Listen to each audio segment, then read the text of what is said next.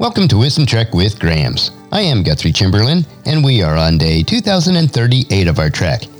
Establishing good habits is imperative for living a godly life, and one habit that I have practiced nearly every day of the past 45 plus years of my adult life is to read a chapter in the book of Proverbs that corresponds to the day of the month. This single habit has been the catalyst for gaining wisdom and creating a living legacy.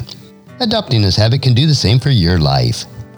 The realization that God's wisdom is the only true wisdom guides me to seek out God's wisdom each day, and there is no better way to do this than to meditate on God's book of wisdom.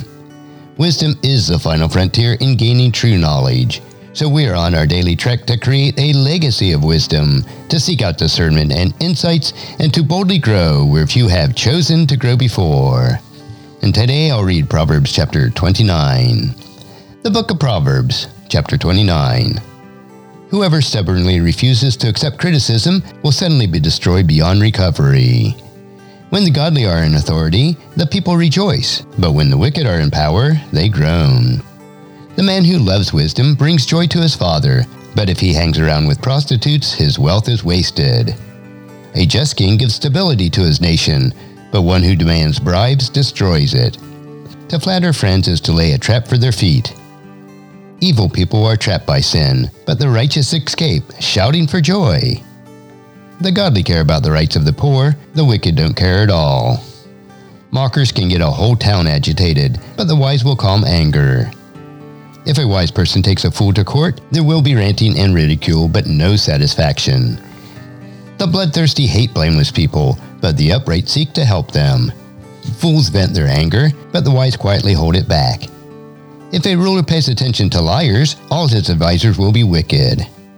The poor and the oppressed have this in common the Lord gives sight to the eyes of both. If the king judges the poor fairly, his throne will last forever. To discipline a child produces wisdom, but a mother is disgraced by an undisciplined child.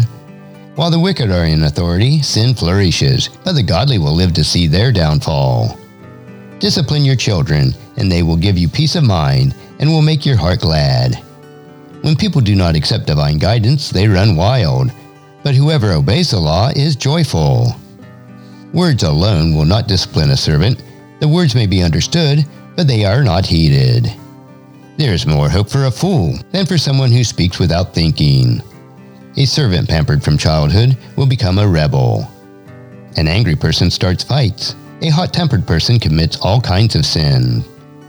Pride ends in humiliation, while humility brings honor. If you assist a thief, you only hurt yourself. You are sworn to tell the truth, but you dare not testify. Fearing people is a dangerous trap, but trusting the Lord means safety.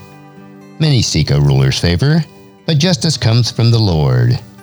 The righteous despise the unjust, the wicked despise the godly.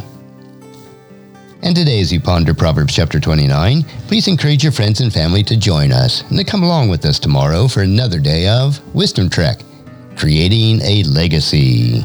And thank you so much for allowing me to be your guide, your mentor, but most importantly, I am your friend as I serve you through the Wisdom Trek podcast and journal each day.